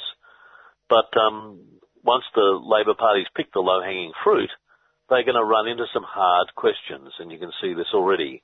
Pacific leaders, uh, both uh, past and present, want action on stopping coal exports. They want action on reducing subsidies to fossil fuel companies.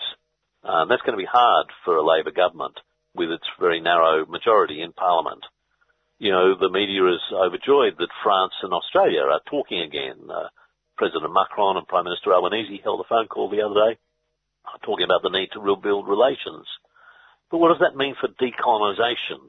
Will the Labor Party support Kanak aspirations in New Caledonia for a new political status as they go into negotiations with Macron, newly re-elected? You know, will we side with our Melanesian partners in the Melanesian Spearhead Group, Papua New Guinea, Solomon Islands, Vanuatu, Fiji, who back the FLNKS in New Caledonia, or will we be uh, lining up with France as a colonial power. You know, deputy leader of the Labor Party uh, just last month, uh, Richard Marles, said France is a Pacific country and our neighbour in the Pacific. Well, sorry, Mr. Marles, France is a European country. It's a colonial power in the Pacific. It's recognised by the United Nations as a colonial power in the Pacific. And that challenge will be posed pretty quickly in coming months as the independence movement, FLNKS, and the French start negotiating a new political status agreement. Where will Australia stand? Will it want to rebuild its geopolitical relationships, its global relationships with France? And will that trump its regional commitment to human rights? These challenges are coming very fast down the pipeline for the new ALP government, and um, it's up to all of us to have a say in uh, in the, the, the quality as well as the, the very fact about Australia's renewed engagement with the region. Thanks as always, Nick. Thank you, Jan. 3CR Community Radio, giving the voice to the community since 1976.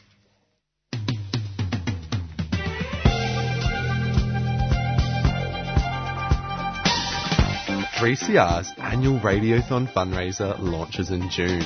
We need your financial support to be independent, community controlled, and focus on people rather than profits. Your support during Radiothon keeps the station strong and enables us to give voice to hundreds of people and issues for another year. And remember, any amount you can afford makes a big difference, and all donations over $2 are tax deductible. 3CR Radiothon, show your support during June 2022. 3CR, keep community strong.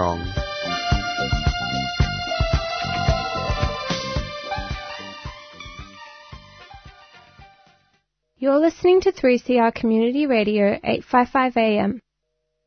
Hearing now from US veteran anti-war activist Kathy Kelly about the conflict between Ukraine and Russia. What follows is the result of a course of several conversations between fellow activists Nick Mottern and Brian Terrell and US actor Martin Sheen. And it's possible that in the near future the statement will be delivered by Martin Sheen. But first, Kathy, can you introduce your fellow workers on this paper? Oh, sure. Well, um, Brian and Nick are two people who have been collaborating for some time on the Ban Killer Drones campaign. We were grateful for voiceovers that Martin Sheen, an actor, has already done for a TV spot 15 second ads that would call for an end to weaponized drones. and we are in dialogue with him quite a bit lately, uh, hoping that he may be willing to make a statement that has to do with the war in Ukraine. You know, he had played a role of a, a, a fictional president in, in a very popular TV series at one point. So, but I think it is important to do at this point to make every overture we possibly can uh, to people who who might sort of uh, accelerate efforts to bring an end to the war in Ukraine. It's uh, it's such a crucial time for people to start making the steps of conciliation, and instead we we see greater and greater escalation. Well, can I ask you if you'd read a path to peace in Ukraine? Oh, well, surely, and I'm I'm happy to do that. Uh, representing the other two authors, Nick Mottern and Brian Terrell. Hello, friends. It is being said that killer drones are a game changer in the war in Ukraine. But the game changer we need is a commitment by all the warring parties to stop promoting war in Ukraine. We condemn Moscow's violent aggression against Ukraine and sympathize with all of the victims. At the same time, we must take a look at the conduct of our own country, the United States, and demand that our government takes immediate steps to stop the killing in Ukraine. What are these steps? One, work with all parties to the war for an immediate ceasefire. Two, announce that the United States will under no circumstances use nuclear weapons in Ukraine or elsewhere and will work to achieve that guarantee from Russia and other nuclear powers. Three, discontinue sending weapons and United States military personnel into Ukraine and work with Russia and other European nations to join in this initiative. Four, discontinue any military and political support for any individuals and groups in Ukraine who advocate white supremacy and Nazism. Five, pledge to join with all parties to the war in assisting the resettlement of refugees and rebuilding of Ukraine. And at the same time pledge United States assistance to nations in which the United States has been involved in military action since 9-11. We in the United States are subject to propaganda from all sides in the Ukraine war, including from our own government. But we are at a point in the history of the world and humanity in which our very survival depends on our taking guidance from those calling for an end to the killing. I am a Catholic and a devoted fan of Dorothy Day, Daniel and Phil Berrigan, and Thomas Merton, and of course of Martin Luther King Jr. and Mahatma Gandhi.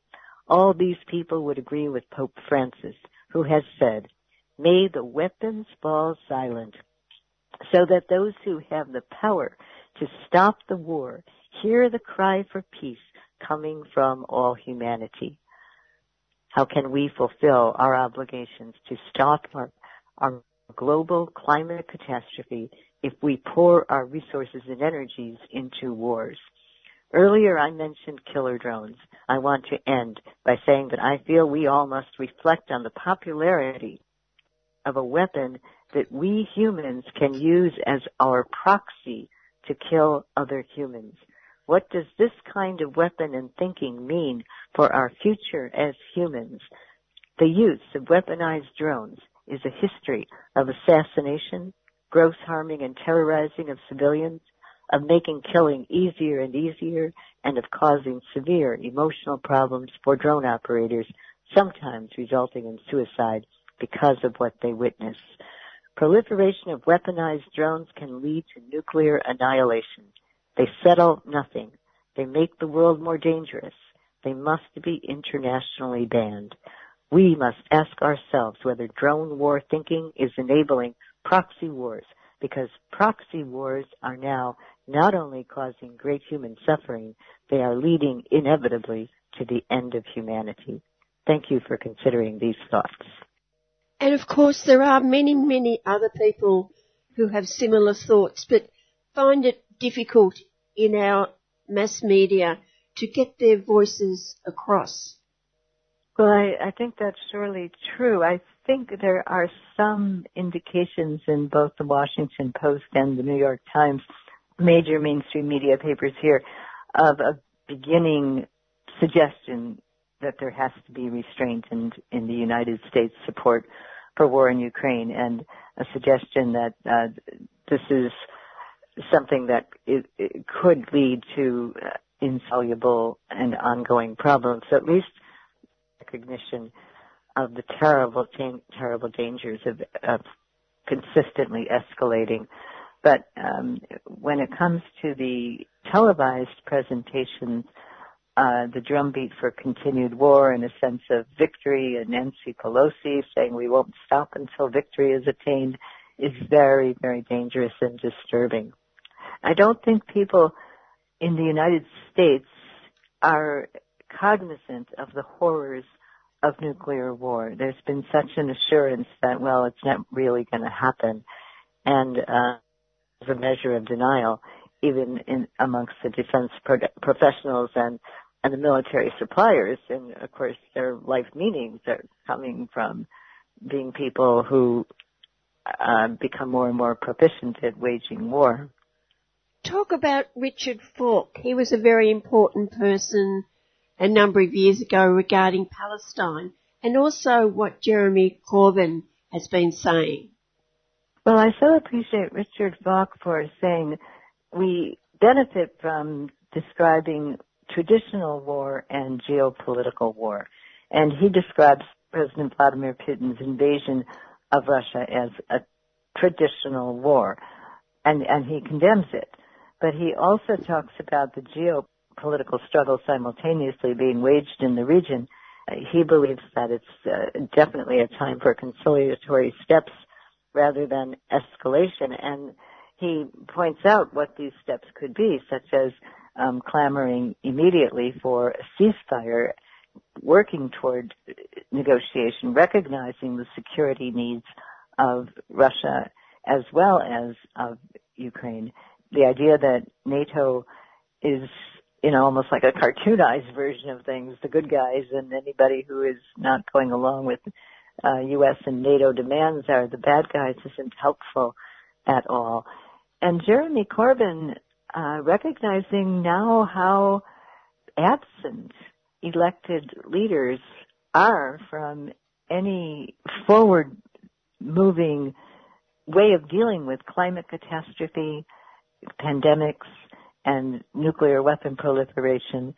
For instance, we in the United States have to recognize that our entire Congress, including Barbara Lee, who used to be the one person who would you know, refuse to support wars, uh, the so-called squad. They've all, Bernie Sanders, they have all voted for the extremely uh, bloated military budget, which is now moving into, uh, I believe, 840 billion dollars for one year. The 40 billion for war in Ukraine, or military and other assistance to Ukraine. So Corbyn is saying we, we can't rely on these elected leaders any longer. We have to start to sort of realign the people who have the vision of a, a survivable future. Start to build our uh, communities and our organizations and build as much solidarity as we possibly can. And if you think of how much of that money should have been paid to Afghanistan in reparation for the war on their country for all those years. Well, that's a particularly bleak situation. You know, Afghanistan has been pushed to the brink of collapse. The country is not producing enough food and the prices for food are skyrocketing.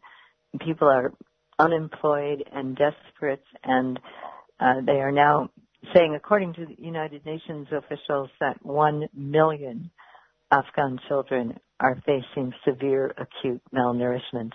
And could be that people just simply will not have the wherewithal to feed their families. And you can't just keep on giving handouts. And a lot of the handouts are unfortunately uh, under the control of people who don't distribute the food equally, and, and that's very difficult for the United Nations to um, manage to overcome because there are so many corrupt entities within who have a great deal of power within Afghanistan. Do you want to make any comment, Kathy, about the the most recent shooting? And we know that there are shootings virtually monthly or maybe weekly in the United States, but nothing seems to be done. No, I don't think the will is there. I think the Republicans um, don't care.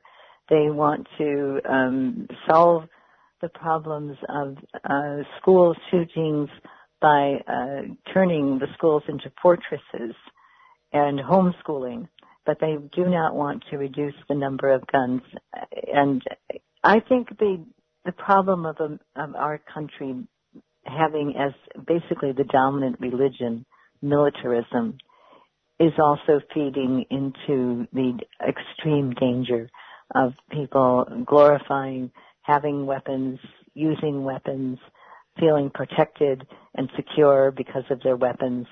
You know, this militarization of our society is, is something that's deep and has many, many tentacles. And there's been an acquiescence to it on the part of universities, corporations, pretty much owned by the National Rifle Association, lobbyists, and other now uh, new groups of, of weapon makers, and uh, by the people who are manufacturing the weapons that we sell all over the world. Our top crop is weapons. We sell more weapons than the next 11 countries in the world that are major arms manufacturers combined. So this kind of militarism is of course going to lead to more and more people having guns and afflicted with various kinds of mental illness, believing that, that this is what they're called to do, that this is a good thing. Uh, it's extremely dangerous, and I think uh, the grief and the agony afflicting so many people who've lost their loved ones, and the child survivors in Uvalde, I mean, they will be traumatized for the rest of their lives as are the soldiers who come back from wars with PTSD.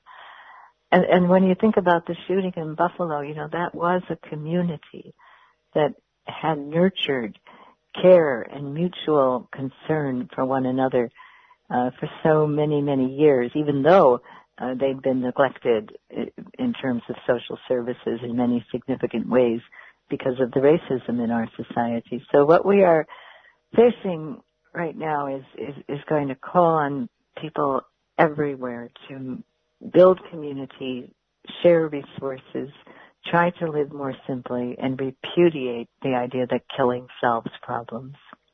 And as you said, that deep-seated racism in the United States. Yes, I think a, a tolerance of this notion of white supremacy. We see it with um, the handling of the January 6th insurrection at the Capitol and, and the ways in which it's, uh, it's, it's very difficult for the people investigating to get Republicans, for instance, to comply with subpoenas to testify in, in front of groups. And we see um, President Trump being feted and uh, still holding a great deal of control over many people in the country. And I think that it's got to do with the kind of fear and greed that feed racism. Well, you're coming into summer, we're coming into winter. You're starting to feel climate change?